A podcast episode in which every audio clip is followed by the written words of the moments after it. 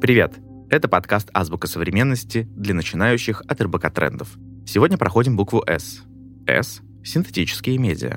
Синтетические медиа — это контент, который полностью или частично создан искусственным интеллектом. На самом деле, эти технологии давно нам известны. Например, маски в социальных сетях, которые меняют наше лицо, это синтетически созданный контент. На этом синтетические медиа не останавливаются. Есть специальные редакторы и алгоритмы, с помощью которых можно отредактировать и изменить голос, отдельные движения тела и мимику. Конечно, это лишь фрагмент этого понятия, и в своей полной форме синтетические медиа — это такие СМИ, где вместо редакции есть пара нейросеток или искусственный интеллект.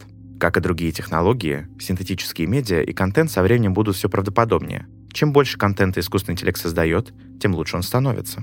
В этом, как думают некоторые эксперты, и кроется главная опасность синтетических медиа. Если эта технология станет общедоступной или попадет в руки не очень хороших людей, синтетические медиа могут дезинформировать людей, подрывать репутации отдельных личностей и даже целых компаний. Представьте, что в сеть попал ролик, созданный искусственным интеллектом, в котором президент страны заявляет о ядерной войне. Ущерб от такого фейка будет очень сложно просчитать. Но давайте о хорошем. Синтетические медиа могут быть использованы во благо. Например, с их помощью люди со склерозом могут создать голосовой банк и говорить даже после того, как физически утратили такую возможность. Этот пример привел Сэм Грегори, программный директор правозащитной организации Witness. А теперь пришло время закрепить наши знания. Повторяем за мной. S – синтетические медиа. Теперь составим предложение с этим словом.